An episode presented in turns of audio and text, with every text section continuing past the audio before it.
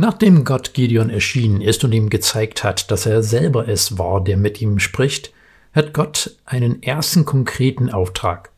Gideon soll den Altar von Baal und auch die Aschere seines Vaters zerstören.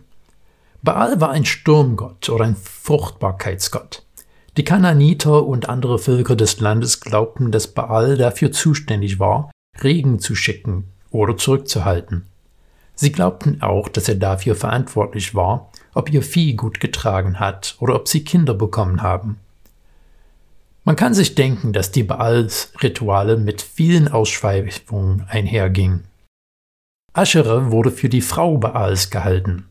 Sie wurde meist durch eine geschnitzte Stange neben dem Altar geehrt. Gott hatte seinem Volk ganz ausdrücklich verboten, die Götter der Kananiter anzubeten, aber hier ist ein trauriges Beispiel von vielen, wie sie dieses Gebot Gottes ignoriert haben. Der Altar und die Aschere zu zerstören wäre eine klare Kampfansage, und Gideon hat sich davor gescheut. Deswegen hat er bis zur Nacht gewartet, um diesen Auftrag zu vollziehen.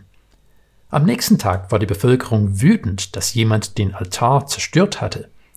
Sie haben ein bisschen rumgefragt und es scheint nicht lange gedauert zu haben, dass sie gewusst haben, dass Gideon verantwortlich war. Sie haben von seinem Vater Joasch verlangt, dass er ihn aushändigt, dass sie ihn umbringen können. Es ist höchst ironisch, weil das mosäische Gesetz verlangt, wer Götzendienst praktiziert, soll sterben.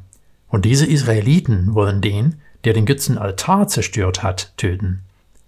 Es ist spannend zu lesen, wie Gideons Vater ihn in Schutz genommen hat.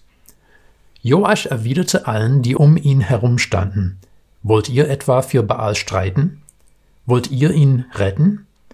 Wer für ihn streitet, soll noch vor dem Morgen sterben. Wenn Baal Gott ist, soll er für sich selbst streiten, wenn man seinem Altar niedergerissen hat. Das lesen wir in Richter 6, Vers 31. Joasch fragt das Volk, ob sie etwa Baal retten wollen. Aber wie hat Yahweh sich immer wieder vorgestellt? Ich bin der Herr dein Gott, der dich aus Ägypten, aus dem Sklavenhaus gerettet hat.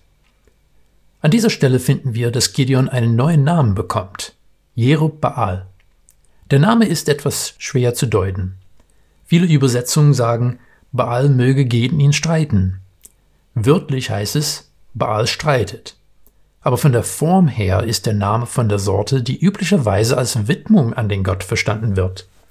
Dieser Name wird in dem restlichen Zyklus mit Gideon abwechselnd benutzt und soll wahrscheinlich wieder auf die geteilten Loyalitäten des Volkes und diesen Richters hinweisen.